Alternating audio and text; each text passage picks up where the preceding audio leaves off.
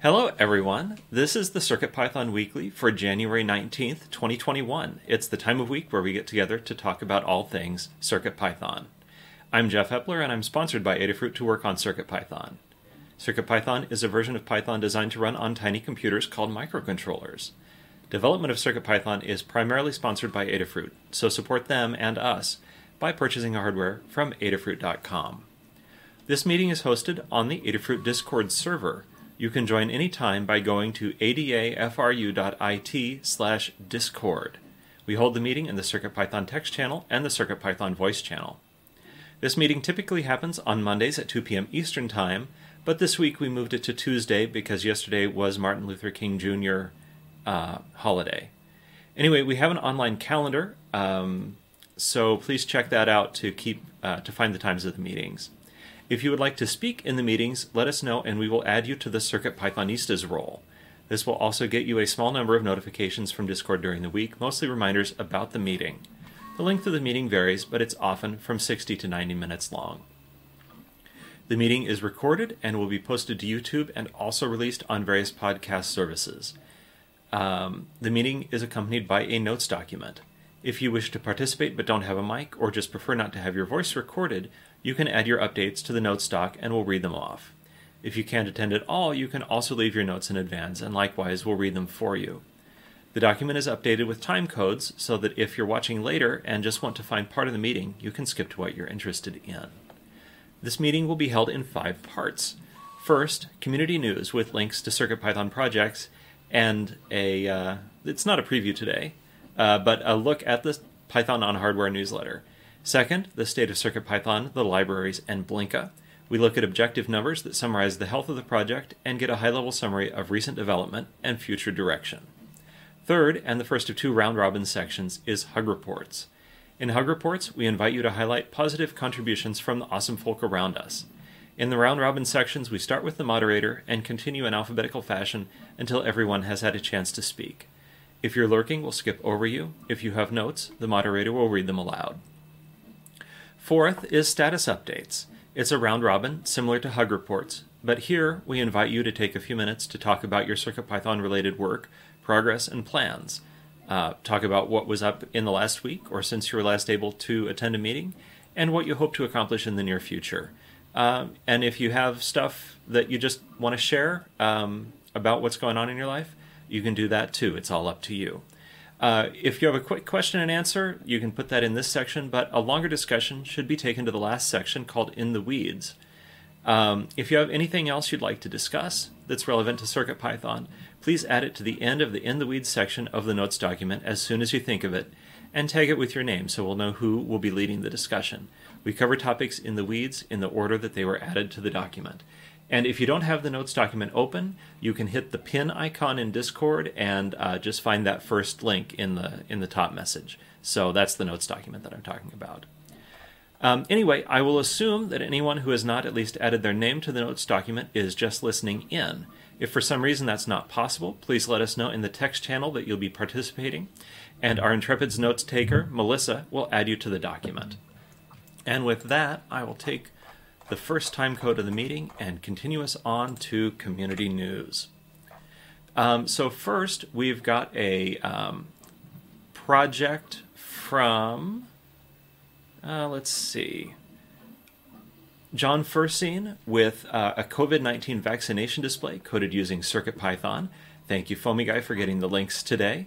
Uh, John writes I built a scrolling COVID 19 vaccine display for the Adafruit Matrix portal and the Adafruit MagTag. Uh, and uh, lists the data sources and all that good stuff if you take a look at the notes document. Uh, next, a project called the Pi Quarter from favorite Joey Castillo he comes up with another beautiful large format project running CircuitPython. It has a unique capacitive touch matrix at the bottom, which I can't wait to hear more about and find out how that works in CircuitPython. Um, there are links on uh, Twitter. Let's see. Next up, an interesting cable connection for some accessories like the Adafruit Airlift Breakout. Um, maybe I, I may have gotten a wrong paste here. So, sorry about that. Uh, but next up, there is also Huh, something's gone a little wrong here. Uh, skipping ahead, the 2021 Open Hardware Summit has sent out a call for proposals at 2021.oshwa.org slash submit proposal. Uh, this year's summit is virtual and will be held online on Friday the 4th. Friday, April 4th from 9 a.m. to 5:30 p.m. Eastern Time. It is for presenting, discussing, and learning about open hardware of all kinds. Submissions are due by Thursday, February 11th at 11 p.m. Eastern Time. Last week, we released CircuitPython 6.1.0 RC1. It's the second release candidate, and if no more significant issues are found within a few days, we'll release that version as stable. However, I suspect we're going to do another release candidate, um, but stay tuned for more about that in the meeting. And Scott has asked the timeless question what if the Python REPL was like BASIC? Uh, Scott experiments editing Python code like BASIC was edited, with line numbers and everything. The idea is uh, imagining what would a CircuitPython mode look like on a Raspberry Pi 400 bare metal. It's a mix of modern and retro. Uh, next, we have a modular CircuitPython number pad from Reddit.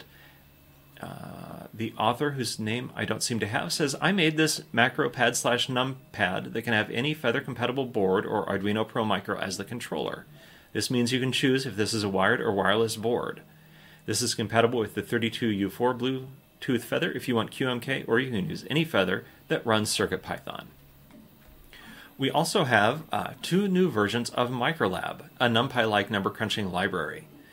This, these versions implement a NumPy compatible interface and add a couple of new functions, as well as bug fixes. The change in the interface was a recurring request from the community and is meant to simplify porting of NumPy code from a PC. Since CircuitPython code is still using the old interface, the fixes have been backported and released as version 1.7.1. And uh, as we discussed in last week's interface, we anticipate that with CircuitPython 7, we will switch to this new layout of the ulab library. And uh, the last one, which um, comes from Sophie, is a simple tulle skirt with added Adafruit NeoPixels controlled by a Circuit Playground Express. And give me a moment here. The uh, CircuitPython Weekly Newsletter is a community run newsletter emailed every Tuesday. The complete archives are on adafruitdaily.com. It highlights the latest Python on hardware related news from around the web, including CircuitPython, Python, and MicroPython developments. This is a community driven newsletter, so to contribute your own news or project, you can edit next week's draft on GitHub and submit a pull request with the changes. You can also tag at an engineer on Twitter or email anb at adafruit.com with your tips. And that is community news. Next up, we will talk about the state of CircuitPython, libraries, and Blinka. Uh, as I said earlier, we like to take a statistics based approach to monitor the health of the project.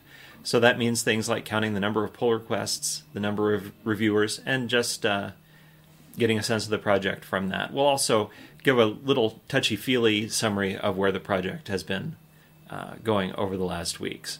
So, overall, and these stats are from Monday, so the activity in the last 24 to 36 hours is not reflected.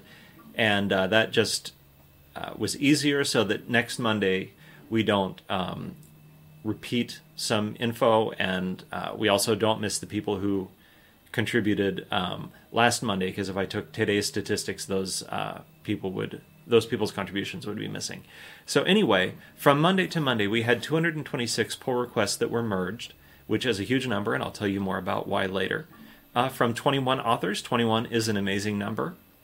Some of the names that are less familiar to me are Zunkworks, Flyleaf 91, Hostia, uh, Peter Hinch, and then there are some uh, newer or less frequent contributors uh, like TWA 127 and Jay Furcean, and of course, a whole crop of great people. Um, we appreciate every one of your contributions. We also had 11 reviewers, which um, are the usual suspects.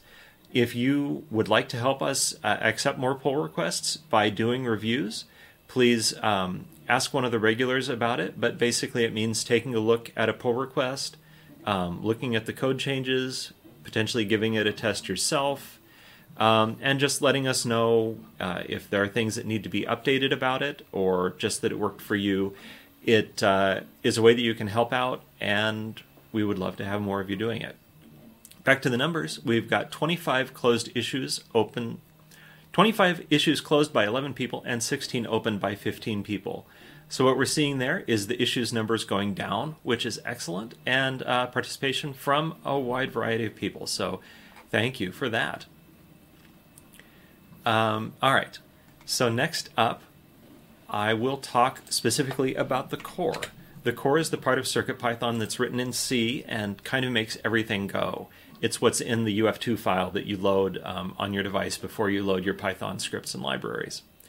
Uh, in the core, we had four pull requests merged from four authors and with two reviewers. We have 17 open pull requests which have been open for up to 142 days, which um, I believe is the TCP server's pull request that Hierophect is still actively working on. Issues wise, we had six closed by three people and seven open by six people. So we had a slight uh, increase in the number of open issues, but nothing too serious. The total number of open issues is 370. However, we usually track um, by milestones because milestones list the issues that we want to fix before we make a general release. So uh, for 6.1.0, we have four open issues that we would like to resolve before we release the final uh, 6.1 uh, general release. We've got one open issue for 6.0.x, which could motivate us to do a release of uh, what would that be, 602 or 603. And uh, we've also started to get an issue list for 6.2 and 7.0 and so forth. So you can check out the issues there, but the number to keep an eye on is the four open issues before we want to release 6.1 as a stable version. All right, so with that, I will turn things over to Kattni to tell us about the state of the libraries. Thanks, Jeff. Thank you. So this section talks about all of the Adafruit Circuit Python libraries plus a few extras. Um, and that is all of the libraries that begin with Adafruit underscore Circuit Python underscore, as well as say the community bundle, um, and we check in on uh, Blinka as well. So we had 212 pull requests merged, and the reason for that is that we uh, decided to go through and update our uh, formatter. Uh, we use Black to format our code, we decided to update it to the latest. Um, and we update it now where instead of just checking and telling you that it failed, it actually runs um, the form. It runs the formatter on your code, and we had it in our cookie cutter, which is what we run to create new libraries. Um, however, uh, which meant that all of the libraries that were created since we added it to Cookie Cutter were already updated. So there were a number of them that were already running this the way that we wanted to, but most of them were not, uh, as per the 212 pull requests merged. So um, we went through and. Kenny? Yeah. Can I ask a question? Mm-hmm. When it runs now, if it if it changes something, does it does it change the code that you've submitted? So, or does it fail and tell you that it's failed? Um, it does tell you that it's, um, it does tell you that it's failed, uh, and so it still fails if there's any change by Black. It just now does the change? Uh, trying to understand what the difference is. Um, well, bef- I'm trying to think of how to explain it. Um, Foamy Guy might actually be able to explain it better. I think it's mostly just a new version of Black. So there's a couple of different changes. Like it, it used to put spaces in different places, and now it, it does them a little bit differently. Right, right. I guess what I'm getting at is is I want to be sure or understand that if I submitted a PR and and I haven't run Black on it, you know, before I submit it, and you, you, it goes in, does Black it, actually make changes to the code that's being committed? No, I don't believe so. I think it just is a check. It will run the check, and if the check uh, finds that it would have made changes, then it it fails that action. Okay, I guess that's what it did before. So uh, I'm a little puzzled, but I don't know how things up. okay. The the major difference is how it is how it works in actions. They Black actually changed how it runs within actions, so it's not anything that you see on your end.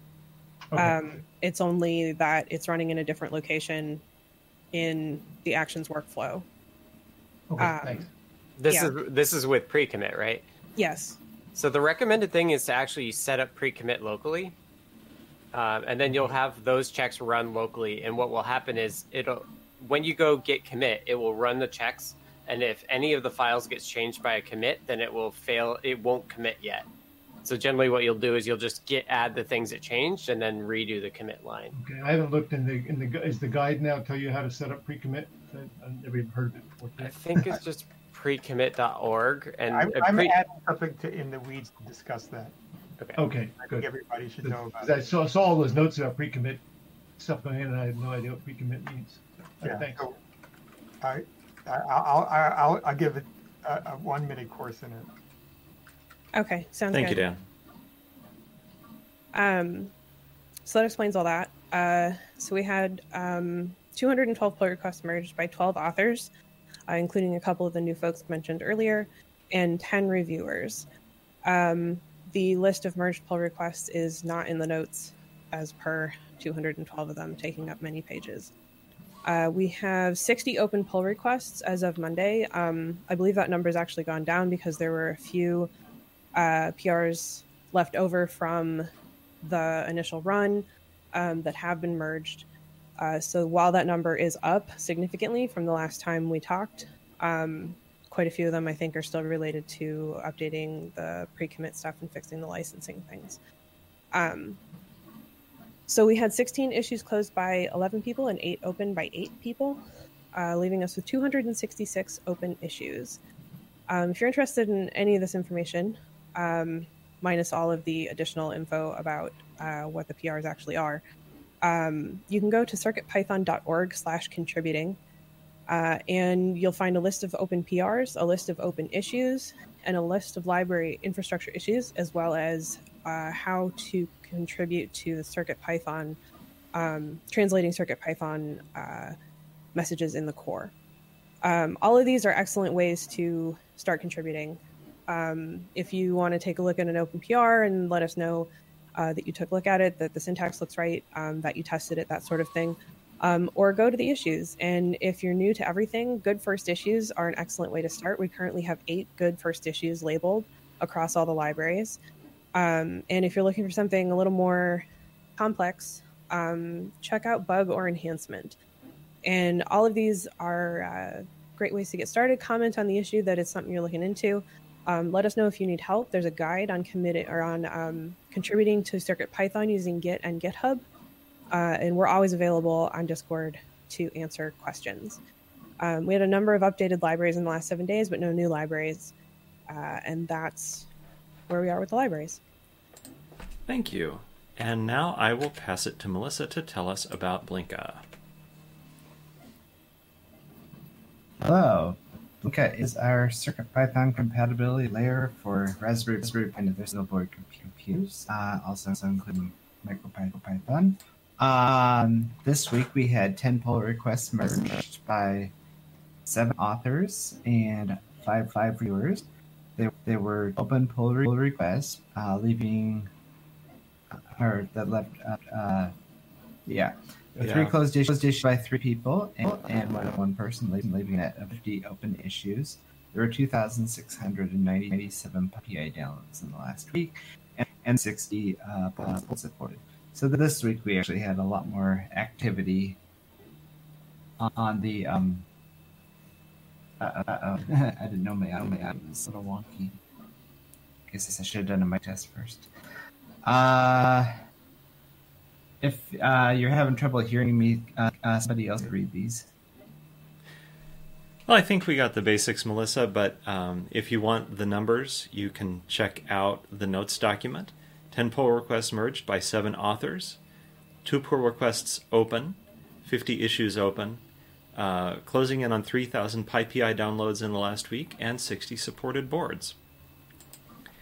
now the first of our round robin sections called Hug Reports. Um, I will start and then we will go through things in alphabetical order. Thanks for letting us know when you are lurking with notes for me to read. And yeah, otherwise, we'll just go down the list. So um, I will start, and then next I will hand things to Kattni.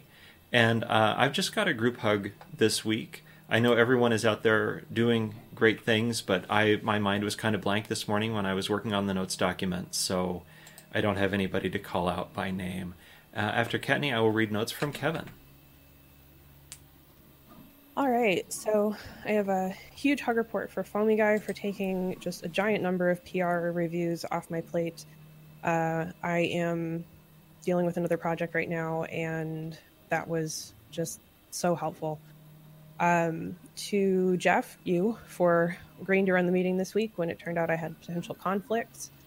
Uh, to Dylan for creating all those PRs, uh, for updating Black and licensing on all the libraries and to Seek Grover for persisting through a PR that had some issues and agreeing to write up a guide to document the changes that were added to that library. That's what I've got.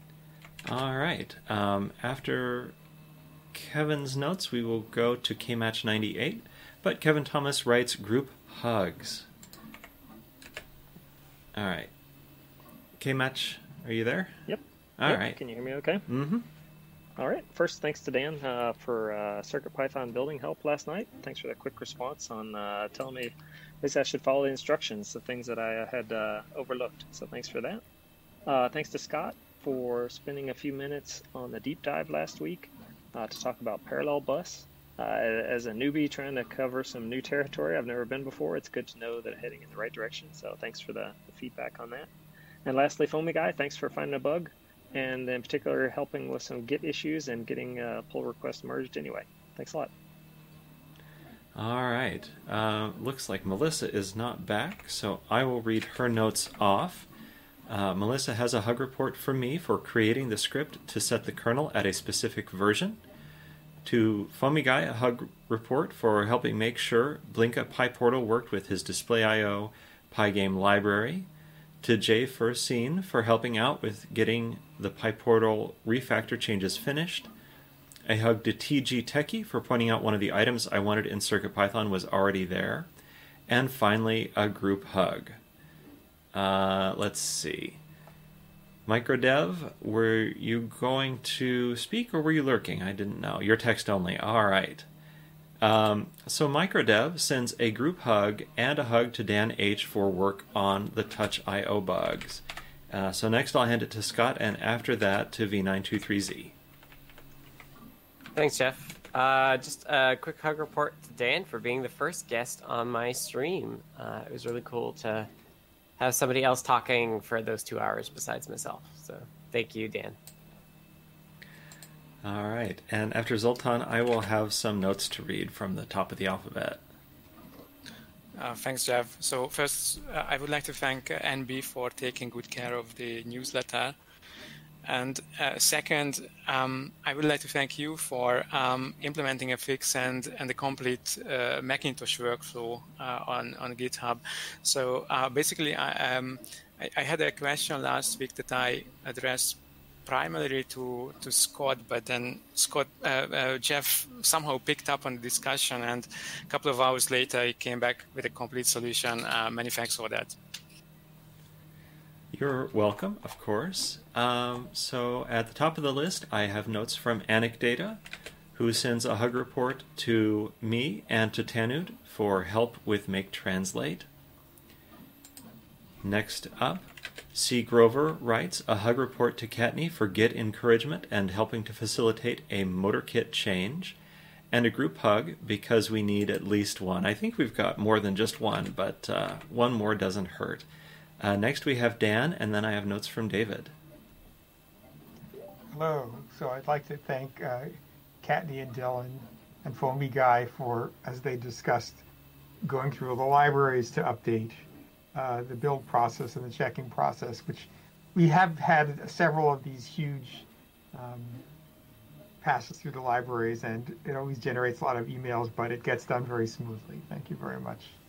Um, thanks to MicroDev, who helped me uh, a day or two ago uh, debug some touch problems. They had it, their board was not acting up, and ours were, and it was really confusing for a while, but we figured it out. And thanks to Scott um, for several technical conversations I had over the past week with him, and also for inviting me on his stream, which I had a lot of fun. Uh, thank you. Okay, bye bye.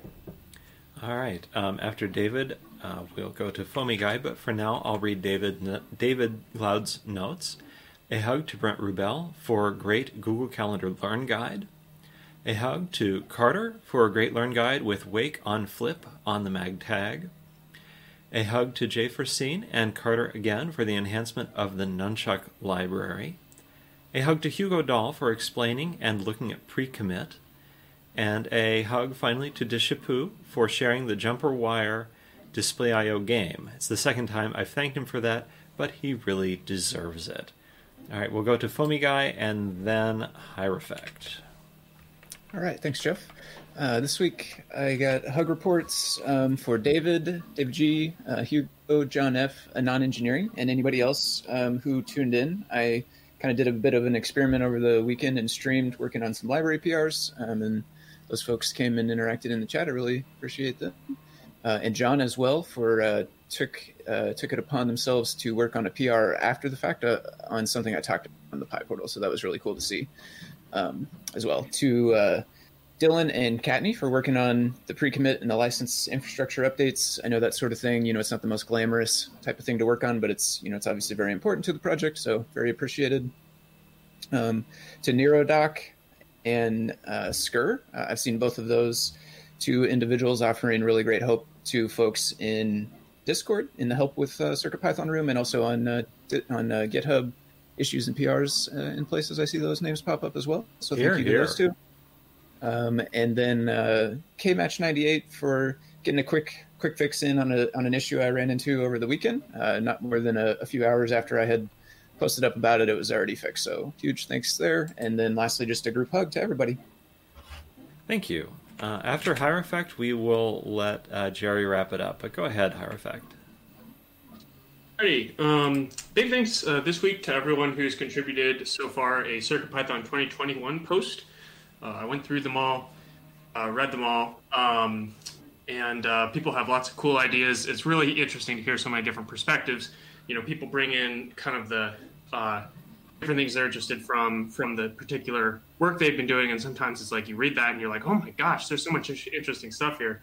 I got to learn about it. So, um, really cool to read those. Um, and then uh, thanks to Scott uh, for this past week. Um, I've been heads down on TCP server, and he's been reviewing and uh, discussing. So thanks to him. And that's it. All right. Jerry, play us out. I'll just wrap it up with a big group hug. I got you out of alphabetical order again, didn't I? Yeah, it's okay. That was my fault. I can handle it. All right. Uh, so now we will move on to status updates. Status updates is around another round robin, and like I mentioned earlier, we invite you to tell us about what you've been up to since the last time you gave us an update, what you hope to get up to in the next week or so, and anything else that just needs saying. So uh, I'll verify that I'm in alphabetical order before Jerry this time. So I will start and then pass it on down in alphabetical order. So uh, last week, besides a number of I- items that people mentioned in Hug reports, um, the thing that I did is started work on analog out for the E ESP32S2. We communicated with Espressif and found out that although there's not an API in the ESP IDF, you can kind of go down a layer and work directly with the registers to do DMA to the um, 8-bit DACs. And there's some code for me to study, and I've kind of written out the boilerplate, and I've started filling in all the register setting stuff, and that's where it stands right now. It doesn't build, it doesn't do anything. So this week I'm continuing on with the analog out work, and that is really going to be my focus until it's done, which I hope um, I hope there are no unexpected pitfalls. Uh, and as for fun stuff, um, it's winter here in Nebraska, and my wife mentioned something about uh, drafts, and so I got out the Stemma QT thermal camera and a PyBadge, and put together a project from the Learn system with some 3D print, and uh, in this case, it was an Arduino program, and now we can hunt for drafts in the 1940s era house where we live. Uh, Microdev asks, have I pushed the audio work upstream yet? The um, the uh, I2S support for ESP32S2 is in CircuitPython, and it doesn't need anything that's not present in ESP-IDF, but it is in our main branch, and I think it's in the last release candidate. I'm not sure. Um, and the the other stuff, I don't think I'm the right person to create an ESP-IDF API for it because um, they they do things with tasks which uh, are a complicating factor for us, and I think that that part won't be necessary, and we'll use our background task thing. And so, what I create wouldn't be suitable to contribute to ESP-IDF. So, um, whichever way you meant that question, that's the answer. And what is a draft? Thank you, Scott, for explaining that word. Um, all right, so now I will hand it on to Jerry, and then after that, Kattni, if she is around and hasn't been called away. Okay, Kattni, do you need to go first? Do you need to leave? Maybe she already has. Okay. Um, okay, so let's see. So unfortunately, a PR I put in last week to implement the RGB status on the uh, Feather S2, uh, the unexpected Maker Feather S2, caused some unexpected, anticipated problems with the control of the uh, second um, um, voltage voltage controller. So uh, it's been reverted and uh, probably won't be implemented. So um, luckily, I got what I needed out of it. So um, it's too bad, but it looks like it's just it's just not a good combination for that that board. Um, and I've been doing a lot of stuff, just testing all week with the deep sleep on the ESP32S2. And it's really been working great. Um, you've done a really nice job with that. Um, so I've got one system that's been sending uh, using time alarms to send periodic data to um, uh, AIO, and um, I'm just going to post a picture of it here if I can find it.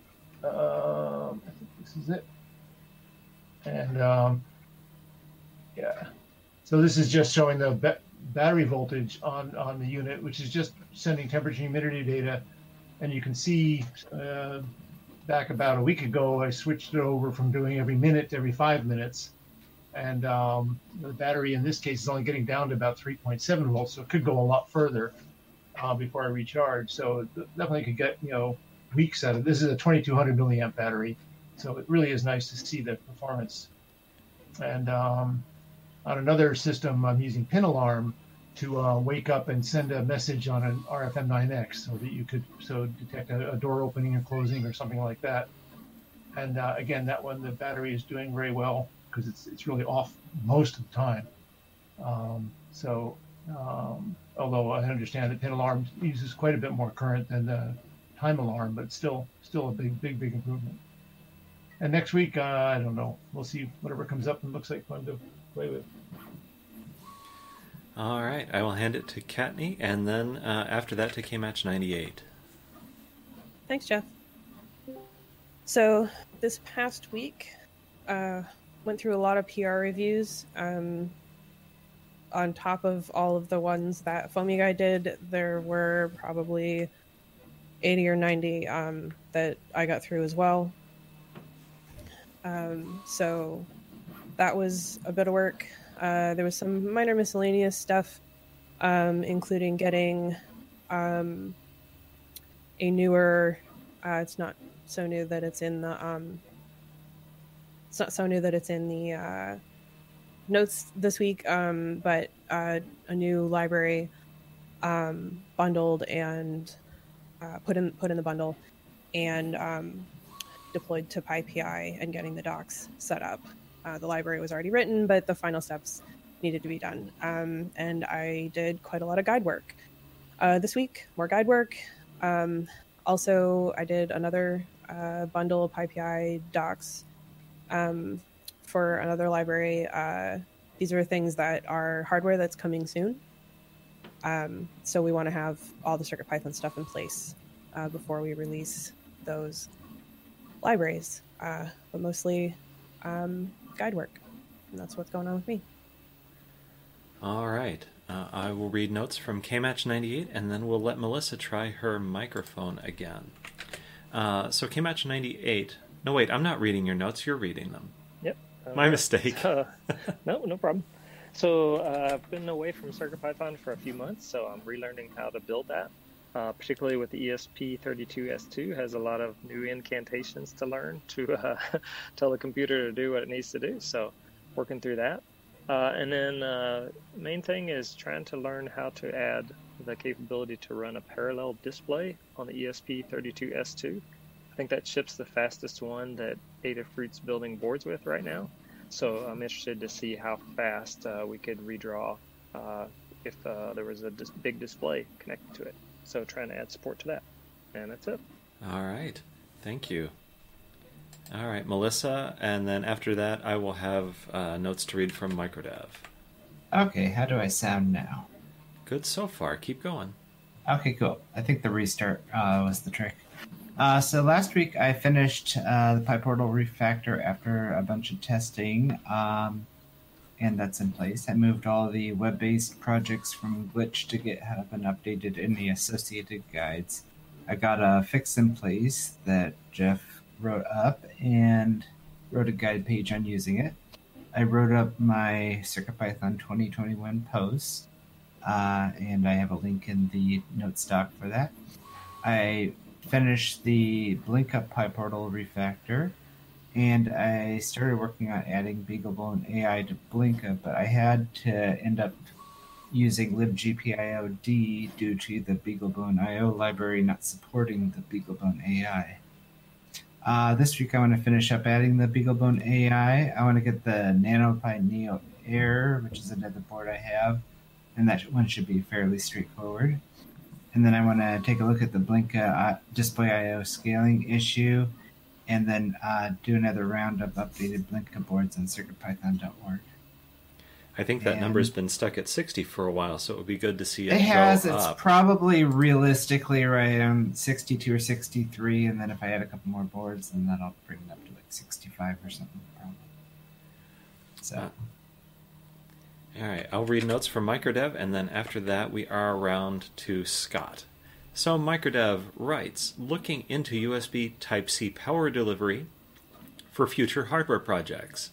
USB, USB PD adds the ability to draw a max of 100 watts over a compatible USB C cable and power supply.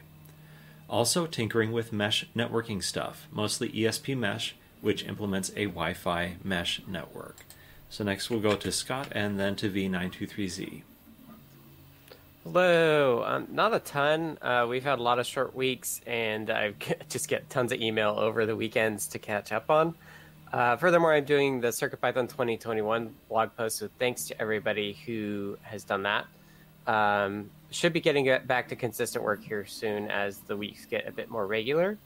Um, I did do my post for CircuitPython 2021, so if you want to know what I'm trying to focus on for 2021, take a look at that. Uh, it's basically community at the highest level as of last year, and also the BLE workflow, uh, which I am actually starting to get more and more interested in working on. Um, so for CircuitPython 2021, let's plan on wrapping up by next Monday's meeting. Uh, I'll just do like one final post that says like, here's all the ones that we got. Um, I think there are some folks in this meeting that have not um, done it yet. So if you haven't, please do. We'd love to hear uh, what your focus for CircuitPython is uh, in the coming year. Um, so the more voices we have, the more ideas we have out there, and the more collaboration we can do between folks. So um, I know this, you know, we do it every year, and some folks think, oh, the same as last year, but um, you know, rephrase or reframe uh, the things that are still important to you uh, and update those. I'd love to hear how things update. Um, so yeah, uh, let's let's call that done next Monday, and I'll do I'll wrap up the posts. Of course, if they come in later, I'll I'll post them. That's no big deal. Um, last week's streams went really well thanks to Dan being the first guest. Um, we had a few hiccups just on the like how do I have a guest on the show, but everybody seemed to really like it. Um, and Dan had some doozy uh, bugs that he's figured out, so uh, that was really cool for the deep dive audience. So thanks again for Dan. Um, it's been a three day weekend, so I am a little behind on everything. Um, usually I scroll back on Discord, but it was being finicky with me this morning. Like I'd scroll back and then it would like warp to the current time again, which is really, really makes it hard to go back and, and to the point where I haven't read anything. So if there's any conversations that came up this weekend that you think uh, you'd like my opinion on, please ask me again and uh, and mention me and, and let me know. Um, and I'd love to jump in. Otherwise, I'm just gonna give up and not scroll back. well, we look forward to uh, seeing more of your work as you get back into the flow of things uh, coming yeah, up. So I'm looking forward to it. Yeah. Uh, it's good right. to have a break, but it means that I'm just ready to jump in again. yeah, yeah. All right. Uh, we'll go to V923Z and then back to the top of the list. I have some notes to read. Okay, thanks, Jeff. So uh, last week I, I managed to release uh, 2.1 of ulab. This is a, um, a new um, uh, version that um, sports a NumPy, truly NumPy compatible uh, interface. Um, but at the same time, I also managed to backport uh, uh, at least one function and a couple of bug fixes to the CircuitPython compatible interface, um, which I also released.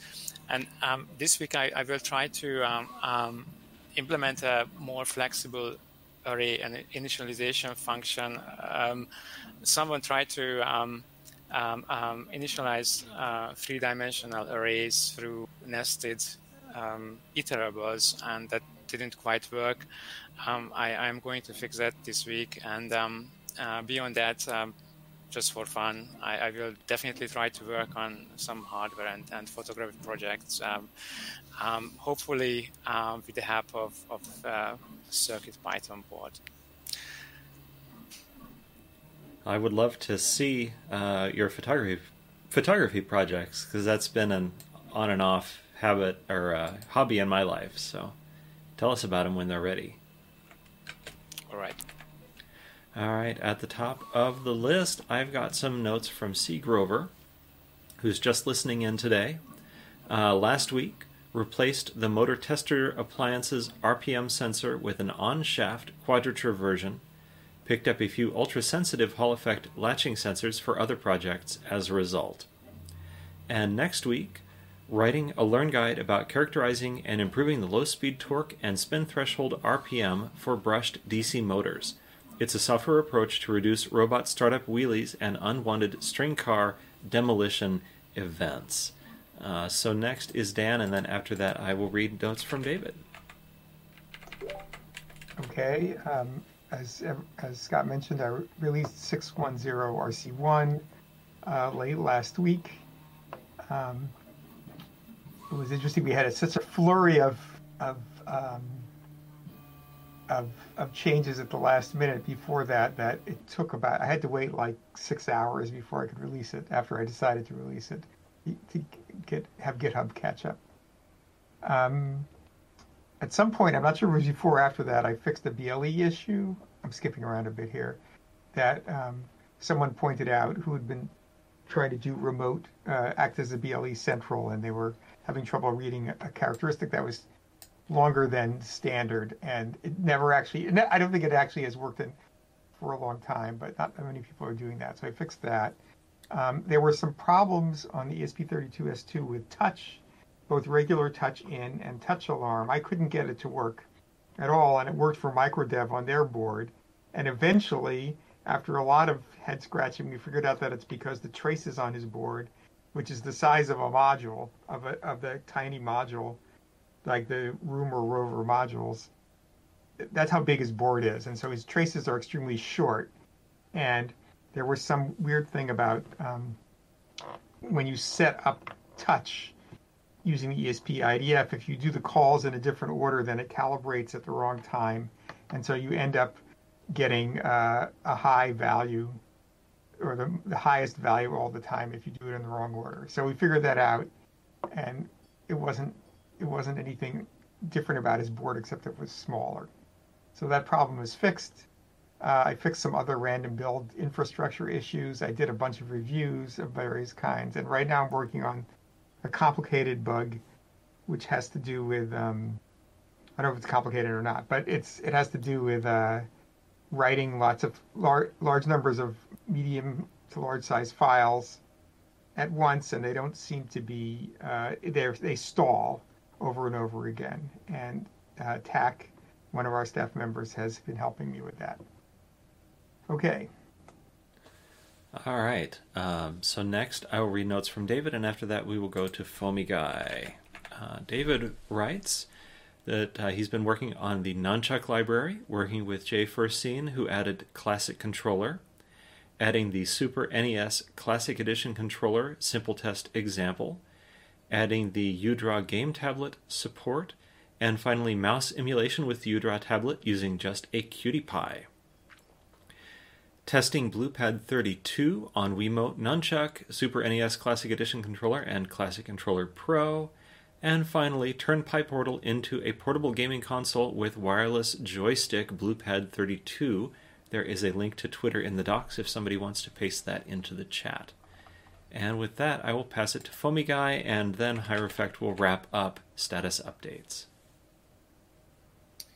All right, thanks, Jeff. Uh, last week, I uh, worked on, of course, it's been mentioned a few times, the wave of the pre-commit um, update PRs. Um, I tested a fix for bitmap label. Uh, specifically, it was around the anchor positioning. I swapped out some font files in a couple of different libraries, display text and, and bitmap font. We had some fonts that were of um, unknown license, um, and so we got some swapped in that have a published open license. That was part of the big pre-commit uh, update. Was something I think it's called reuse, maybe something that enforces the licenses. So we had to make sure to get licenses on pretty much every file. Uh, so I did a couple of the fonts. Um, over the weekend, I kind of dipped my toes uh, for the first time into the streaming world. So while I was working on that font PR and then uh, a couple others on uh, Saturday morning as well, some PyPortal PR tests uh, and portal based refactoring uh, PRs. I tested those and streamed. Um, and so that went really well. I was very pleased um, with the turnout there. And uh, it was a lot easier kind of than I imagined to get everything set up. So that was fun. I'll probably be doing it again and trying to figure out a, an actual solid time slot to keep going on on a weekly basis. Um, and then for uh, for this week, I'm trying to keep my list short so that I will hopefully actually for sure uh, really do it. But the the thing I have is getting back to work on the display layouts library and uh, specifically uh, using it to build up the trivia game interface. Uh, and that's what I got for this week. Thanks. Thank you. All right, Hierophect, you are up.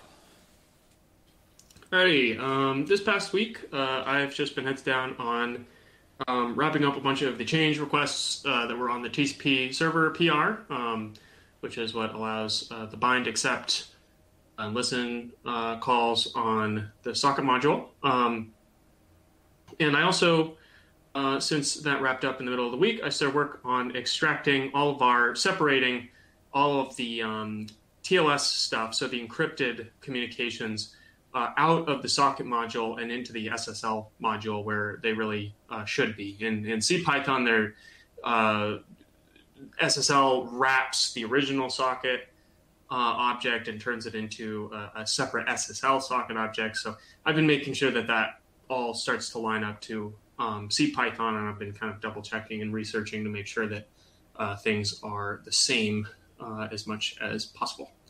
Um, I also uh, wrote my CircuitPython 2021 and had the chance to read uh, the ones from everyone else. Um, so that was uh, kind of fun check up onto uh, just kind of the activities that everyone else is up to across all the different CircuitPython related projects. Uh, this week, I'm going to be wrapping up um, the SSL and socket separation PR, um, which is in progress and is almost done. Uh, and then I'm going to be getting probably back into a bit of STM32 work. Um, there's a long-standing I squared C repeated start issue that I uh, didn't get around to just because I, I was uh, deep in the socket stuff. Um, and there's some other bugs that have kind of popped up in the issues list uh, that are probably worth checking out. Um, and then beyond that, I'll probably try and get a control working for the low power code, which I haven't actually gotten a chance to try yet. Um, so I'll be uh, playing around with that and then getting into solving any bugs that are existing on that on the ESP32 and getting started on implementing it for the STM32.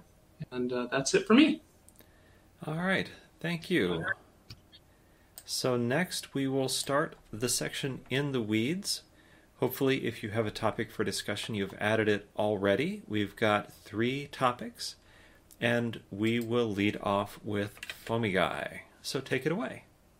All right. Um, I think this one will be pretty quick. So the the Learn Guide, um, it's titled "How to Add a New Board to CircuitPython." On one of the pages there, customizing the board files, they have some. I don't remember if it's just in the paragraph or it's a little blurb or something, but it points people towards making a PR on the CircuitPython repo if they want to get a, a PID and VID. Um, and I think more recently, I think I've seen that we were pointing people towards PID codes. Uh, so I just wondered if we wanted to update that Learn Guide to change the verbiage a little bit and have it point them straight to PID codes, or do we want them to keep going how it is now uh, to the CircuitPython repo first? Scott, do you have an answer to that? Uh, yeah, we should do that. Okay. Um, I, I I go through the pid.codes PRs every weekend or so. Um, I finally like have access to maintain that. Um, and so I yeah, it should it should be doable. Um, it still does the, doesn't solve this problem where it's a closed source board with open source software. It's a, like a very much a gray area.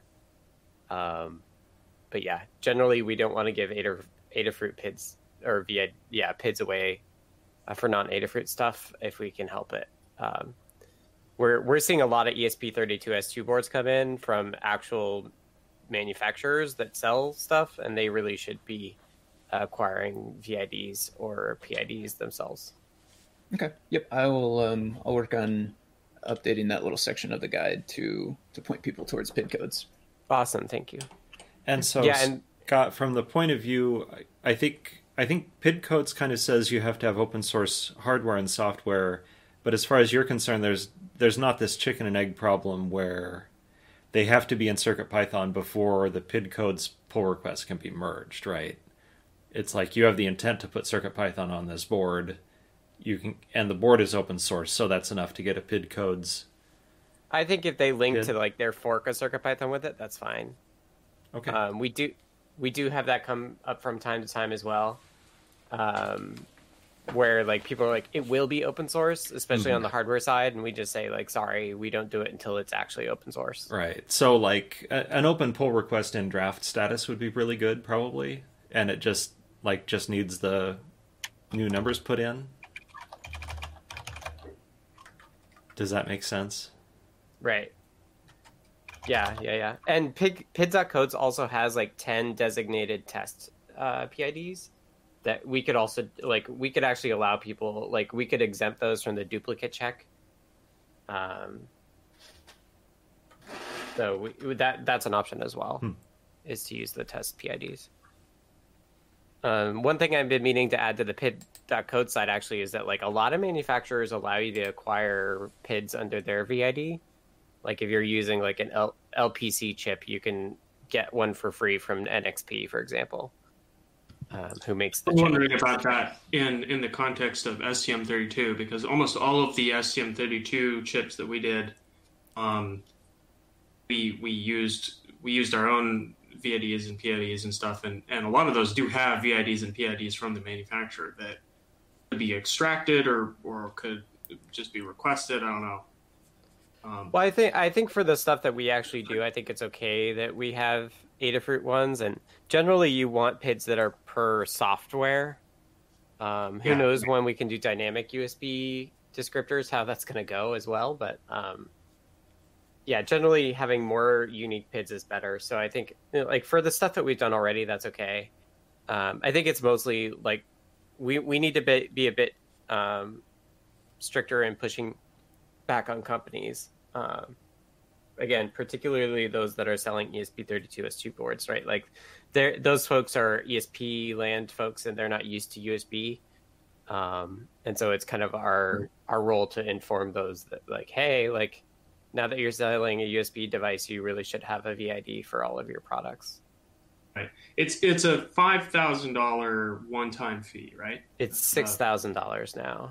Yeah. dollars. Um, but like like I said, a lot of manufacturers, and I I would argue Espressif should do this, although I don't think they are. Like a lot of manufacturers, if not giving them to you for free, will actually give them to you for a few hundred dollars. Um, Oh, which, okay. Yeah, which is much more reasonable for somebody who's selling something. Gotcha. Um, so, but then again, I don't know if that's actually possible to do now. It would be nice. It might be nice if we could actually. I don't know if this is something worth spending time on, but actually looking up per manufacturer which ones will sell you Right. a VID, a PID for, for a couple hundred bucks, because that actually sounds like a really great resource. Because I mean, like even independent makers can probably afford something like that. Right, and, and I think- uh, most of them that might be really useful. Yeah, I, I think that's something that Pid- pid.codes should do. I don't think that's Circuit Python specific. So I think by by pointing people to pid.codes, then then they have that as an option. Uh, there's a good website with a like here's the gist with USB PIDs. Uh, that's like literally the URL pid.codes. um, so yeah, I think just pointing Okay. pointing folks that way, like that should be the central resource for just like I'm a maker, I need a PID. Yeah, sounds good. Stuff. All right. Um, assuming that is adequately covered, the document, uh, the notes document's been reordered somewhat, and that puts Dan up next to tell us about pre-commit.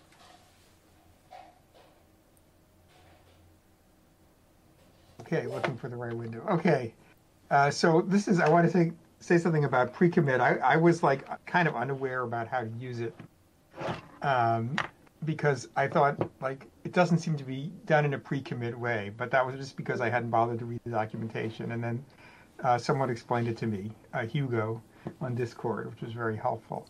So um, the real point of pre-commit is not so much when you push to GitHub, but really to do it even before that, so that you don't have you don't generate unnecessary commits.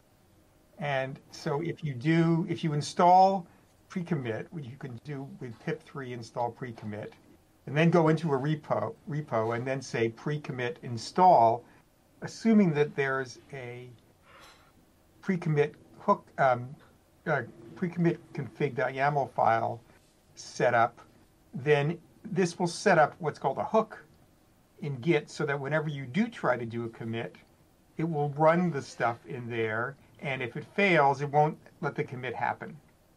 So you won't generate an unnecessary commit. And you can even run it by hand by saying pre-commit run, which is kind of easier than composing your pre-commit message. So I would encourage everyone who's working on a library or on CircuitPython to um, install pre-commit and run it locally before you make a PR or be, or before you make some changes to a PR. That way, we won't have so many commits like, oh, I should have done run black or I should have done something like that. We're trying to do this for make translate in CircuitPython too, but we were having some trouble with it. But I, it would be nice to be able to do. So I would really encourage you to try this little little thing and, and make sure it works out. Or, So or does it apply to the core as well as libraries? yes, yes. Okay. All right. Little Any catch, like trailing white space and stuff like that. any other questions about pre-commit while we've got knowledgeable people here to answer them? Sure, I'll ask one as a way to check my mic if you can hear me. Yeah. Yep. Cool. Um, so Dan, on the it sounded like after running the install step, stuff will happen automatically with each git commit. Is that true? Yes, it will run this whatever the pre-commit checks are when you try to do a commit locally. Okay, so you're going to see changes to kind of Git's basic behavior also. Right. Well, you'll see is that when you try to do a commit locally before you do a push, then it will run the things. It'll say like, "Oh, I'm going to run black" or something like that. Um, Okay, and if you wanted if you wanted to be more just manual, could you skip the install step and then just simply do the run step? I think so. I'm not sure about that. I, I, I was having trouble with the. I was just trying to type. If you just type pre-commit without an argument, it doesn't do anything, but it, it, it looks like it's doing something. It's a little bit confusing. So I haven't tried it in great detail. Okay, new, new stuff. We'll learn. I played with this Yeah, some last yeah, Friday, yeah. and what I, what I don't do is I my- just I don't have my workflow down for this yet. I just stole what I saw in the um, in the workflow, eh, which is a slightly different set of commands. But anyway, we'll learn. We'll learn as we go. Yeah, I recommend just I might have installing it. wrong because I only tried tried it once like three days ago. I recommend just installing it because then you won't forget to run it. It's really well like it's it's verbose enough to tell you what's going on, so I don't find it that jarring. And it happens before the commit. It doesn't happen before push. Which are two separate things. All right. Any more about pre-commit? Going once? Going twice? All right. Well, Carter, since your mic works, why don't you uh, start us off with your in the weeds subject here? Woohoo. Okay. Or continue us um, off. Yeah, just it's a, okay. Yeah, it's just a general question related to the the same Noonchuck PR that was mentioned above. It's something I I haven't really. It's kind of I haven't really run into this, so it's kind of a combination of things. First off, the way you get information from the Noonchuck and the other little accessories that are trying to be merged in is a single. There's no. There's not multiple registers. There's just like one base register. You say, hey, give me a bit you know like eight bytes of data and then you extract out of that what the joystick et cetera are and there's some slowness to that which i don't think people fully understand but it's just kind of in the black magic of talking to the noonchuck so then it kind of begs the question of like okay when you do the current setup is a very simple like there's a property for each thing and each thing does this slow transfer but of course that slows you down a lot when you want to read multiple values because each one's going to do an individual slow unnecessary transfer. And the other bit of this is we're looking at with some of these things like 12 or more parameters that get, that get returned. So i'm curious of what what are some good ideas for for dealing with that. It's not just the single slow i2c transfer really can't be changed. That's that's fundamental but then when you do that how can you best shove all that back to the user in some kind of cool Pythony way, I guess. That's the question. So I think named tuples are a good answer to that question. Um, when it's like I have a lot of values, how do I know what they are? And that that's better than a dictionary because named tuples like they share named tuples can share the mapping between like names and values, whereas a dictionary is like very like per instance sort of mapping. Um, do you know what the the other question I would have is do you know what the refresh rate is? It's you mean in terms of the I2C transfer or like Right, more so, lower like- level in the device? It, it Like if it, It's a game controller, so I'd expect it to be fast. So right, I, I Right. would too.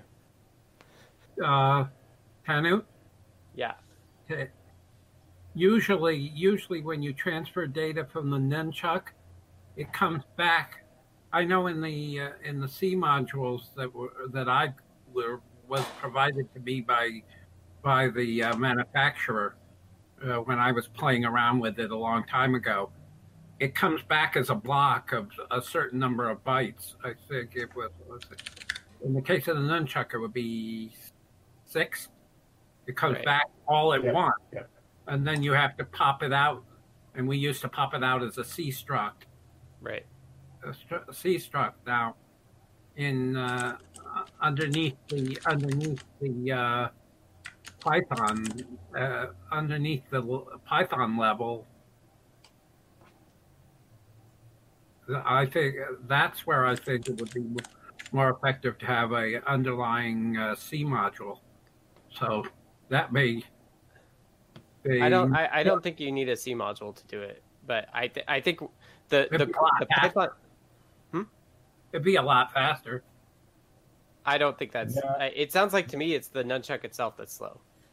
Yeah, so, so I just put the very basic um, current CircuitPython code for the read there, and we've we've played around with trying to deal with that I2C read delay, making it as small as possible, removing some, and you kind of get mixed bag results. It'll break it. So for now, that boilerplate right there seems to be what's required.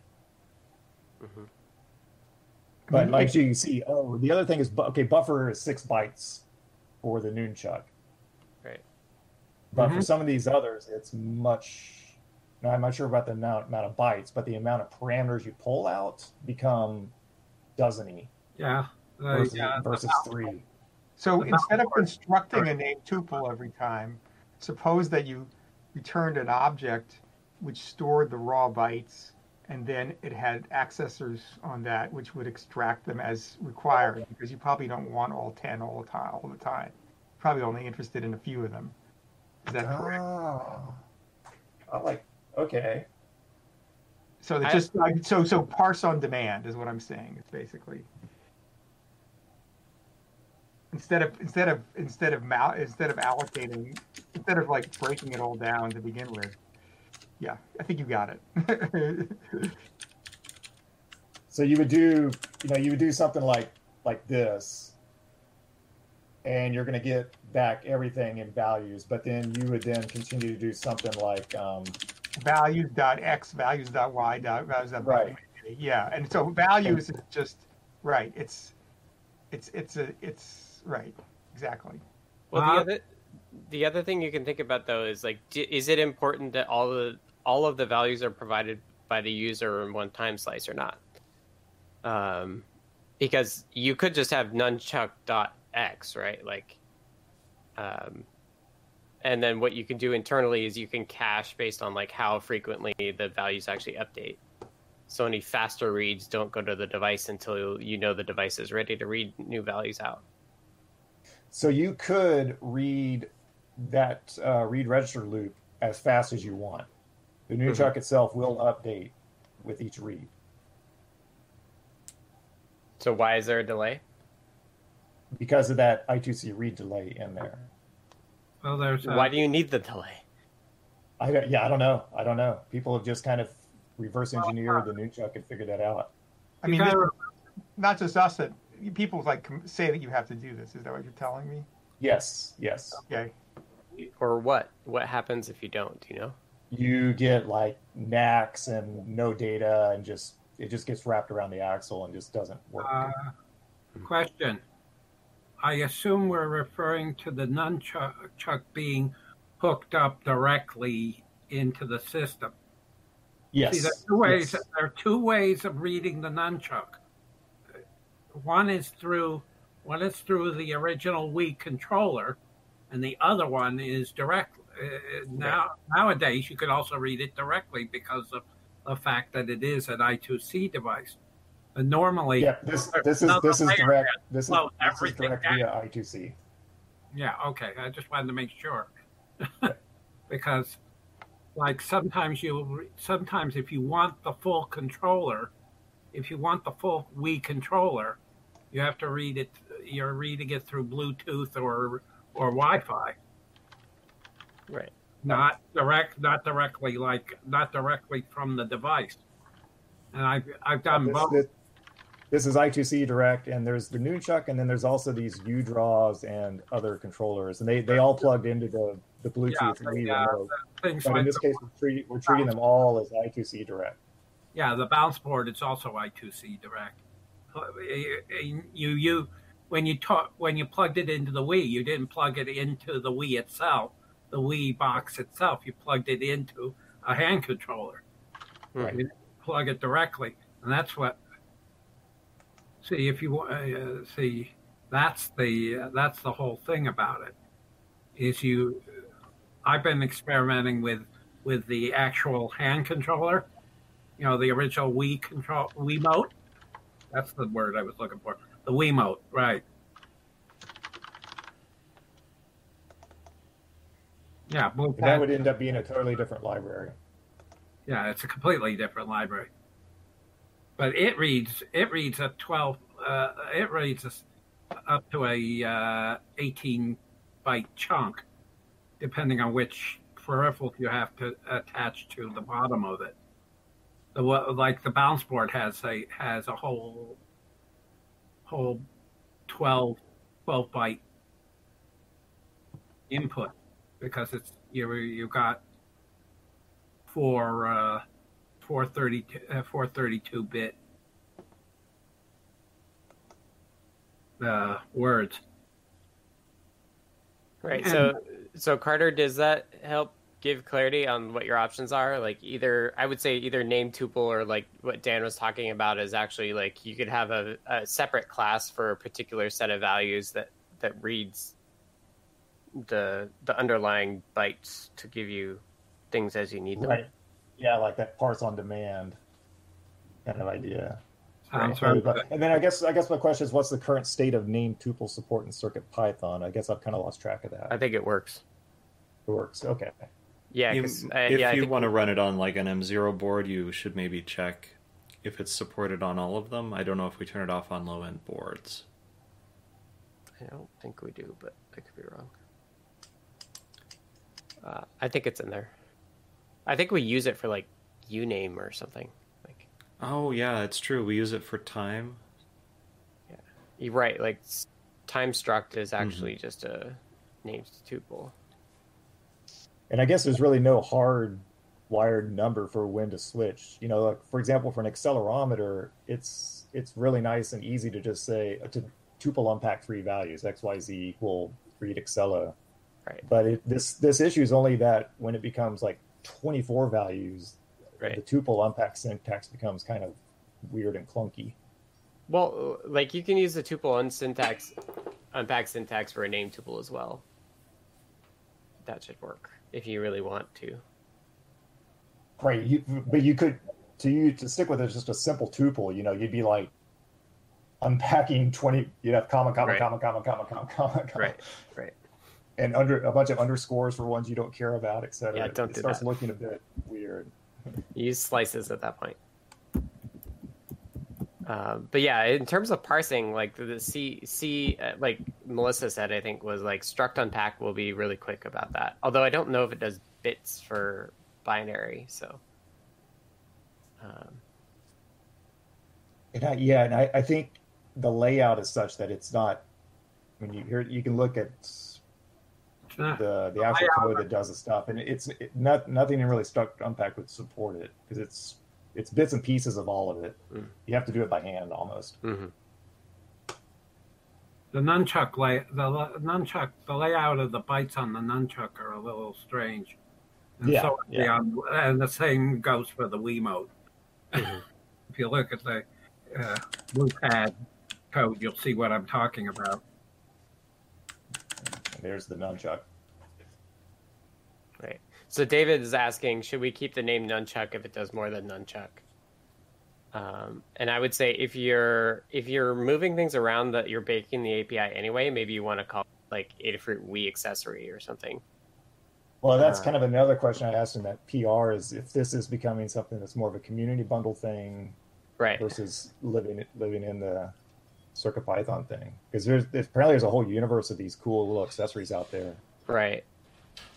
I mean, the I think the other, I haven't looked at it, but if you're, um, if there's a lot of code shared, then it would make sense in the same library. But if not, then we could just have small, uh, separate libraries. I generally favor small separate libraries because I think they're easier for people to find.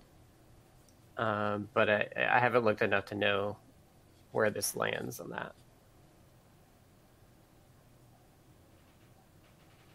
Um, the one thing I would say is like, uh, don't put them in the same file. Right. like right. every device No, should have PR its own file to import. Yeah, the PR includes a refactor where things are put into a base class, which kind of has this this basic register read, and Yep. then subclasses for Nunchuck, et cetera, that have all the custom parameters and Okay. byte foo, like like you see there. Right. Yeah, I mean that sounds fine to me. But for addressing that basic issue of like this interesting thing when you get a bunch of parameters returned and want to do it as one chunk, what to switch to. Okay, I've got some things I'll play around with. Yeah, thanks for the ideas. Tick, you could look at the BLE libraries as well. Like it uses, like this is kind of what data descriptors are for, which I know is like super advanced topic. But um, in the case where like you have these X, Y, and Z, and you're just like trying to tell it like which bits it's talking about, Um, and I guess the register library does this too. But like data descriptors are a way that if you have if you were to write it as three separate properties that did all math that you could parameterize, like a data descriptor is the thing that you can parameterize. Um, which is pretty pretty powerful, but also kind of in the weeds. If you go that route, if you go the route of having a separate class to represent like a snapshot, then data descriptors might help make that a bit cleaner. Okay, I got it. I got some new things to, to play with then. So, mm-hmm. thanks for the input. Mm-hmm. All right, that uh, went for a little while, but I think everybody got good information. So now I will uh, read the notes from Microdev, who was workshopping them this whole time just to get it into perfect form. Uh, so Microdev writes, how would a mesh module be implemented? There are several different ways to set up a mesh network, such as BLE mesh, Wi-Fi mesh, Wi-Fi mesh, Zigbee mesh. All of these have similar functionality, but differ when it comes to setup parameters. Similar functionality here means the same functions for handling the network. The difference of setup parameters is that Wi-Fi mesh takes SSID and password, BLE mesh takes CID and VID, etc. So, uh, does anybody have thoughts to offer on that? I think the first step is let's start an issue for it. Um, my intuition is that we're not going to want a single module. What we'll want is three modules, like for each implementation, but then agree on the like subset of the API that's similar. Um, so that like once you initialize the mesh, then you can treat each one of them the same. Um, and so I think I, I, I think the way to sort it out is like let's file an issue with all of the links to all of the meshes that we want to encompass, and then design an API that says like, okay, once it's constructed, here's the standard API. Um, yeah, other things that it seems important to decide at the outset are whether this is about CircuitPython interoperating with CircuitPython or CircuitPython interoperating with another Hello. environment. Um, because Okay, that will. Right out. Be right out. Charles, you're unmuted. I'm sorry. I'm leaving anyway. Have a good week. Thank you, Charles. Thank you. Um, because if you need to interoperate with other software, that ends up creating a much broader API than if you're creating something just for CircuitPython to interoperate with itself. Right. Yep. Yeah, yeah, looking at alternate implementations is good too. And then generally when I'm designing an API, I'll, I'll like I, I think I said uh, before the meeting, it's like I will write out the docs for the common APIs and explain all the functions and then also write example code as if as if the code actually worked. Um, Yeah, I find kind of prove it out. writing code to the API, I imagine, to be very helpful. Um, my ex colleagues called it aspirational code. You know, you don't necessarily run it, but like, here's what I hope to do. And that'll help you identify what's missing or help you identify what is maybe not needed for the minimum uh, viable pull request. Yep, and that's important too. I think generally we when we add APIs, we like we f- need to focus on the core of what we're trying to do, and then only add things as we realize that we want to do them. It's so easy to read a data sheet or a spec and be like, okay, we have to cover the whole spec, and that just like leads to way more work than you actually need for the things that you actually want to do. Right. So Some of the make most sure. common example projects. Oh, sorry. Go ahead. No, please go ahead. Um, what are the most common example projects for uh, a mesh network? Um, just to kind of inspire that discussion. Um, like, do we do we have? Are, is there a clear use case in mind for for what this is? What kinds of things this is going to be doing? I mean, I think I think Microdev is the one bringing that here, and so I think I know they're here, but it's late. So I, I think the best place for this this discussion is on the on the issue. That's probably true. Uh, but yeah, that's a good question to ask, and that's where we should start. I, I just I, I ask because um, you know, depending on how much common functionality, I, I'm just saying this because coming out of the SSL stuff, um, I'm also thinking, you know, the other way you could do it is have a wrapper that wraps over Mm-hmm. their hardware objects and provides joint functionality as an extension of those objects. Um, Yeah, if there are like higher level tasks you want to do yeah, on, if they're- on the but that, baseline. that totally depends on the implementation. So um, that's why I was asking in in order to kind of do research and be better informed about that. Right, right. Microdev, I think a new issue is uh, warranted still for the API design, but you could link to the Zigbee one as a like specific implementation that we would want. Because I think you, I, I think, I think you two were also talking about doing the ESP now stuff. So Right. I don't, I don't know if it, my knowledge of ESP now didn't make it seem very meshy. Um, Again, I would need to kind of look at more use cases. I was looking at ESP Mesh as, as really a LoRa replacement. Oh, okay. Like a point to point LoRa, built in LoRa replacement. oh yeah, I'm, I'm wrong. ESP now is not mesh. Yeah, yeah. It's I, I think uh, it's just yeah. I don't know exactly what ESP now would look like. Um, I don't know. If we do, maybe I'll just check out our existing LoRa libraries because I think that's the closest. But um, yeah, it's point to point messaging. Yeah. Okay, let's let's uh somebody start an issue and and we'll go there. All right, Microdev, will you please start the issue? And all right, in that case, we are ready to wrap up the meeting. Thank you, everybody, for the discussion around these new things, um, as well as old things. Uh, so anyway, that wraps up the Circuit Python meeting for January 19th. I want to thank everybody who participated. If you want to support Adafruit and CircuitPython and those of us who work on CircuitPython, please consider purchasing hardware from the Adafruit shop at adafruit.com. The video of this meeting will be released on YouTube at youtube.com slash Adafruit, and the podcast will be available on major podcast services. It'll also be featured in the Python for Microcontrollers newsletter. Visit adafruitdaily.com to subscribe. Our next meeting is on, uh, what's that going to be? Monday, the 25th of January. If you aren't on Discord yet, visit adafru.it slash discord to join. To participate in the meeting, ask one of us to add you to the CircuitPythonistas role on Discord so that you can speak within the CircuitPython voice channel and will receive a couple of notices per week, mostly about the meeting itself. We hope to see you again soon, and thanks again, everybody.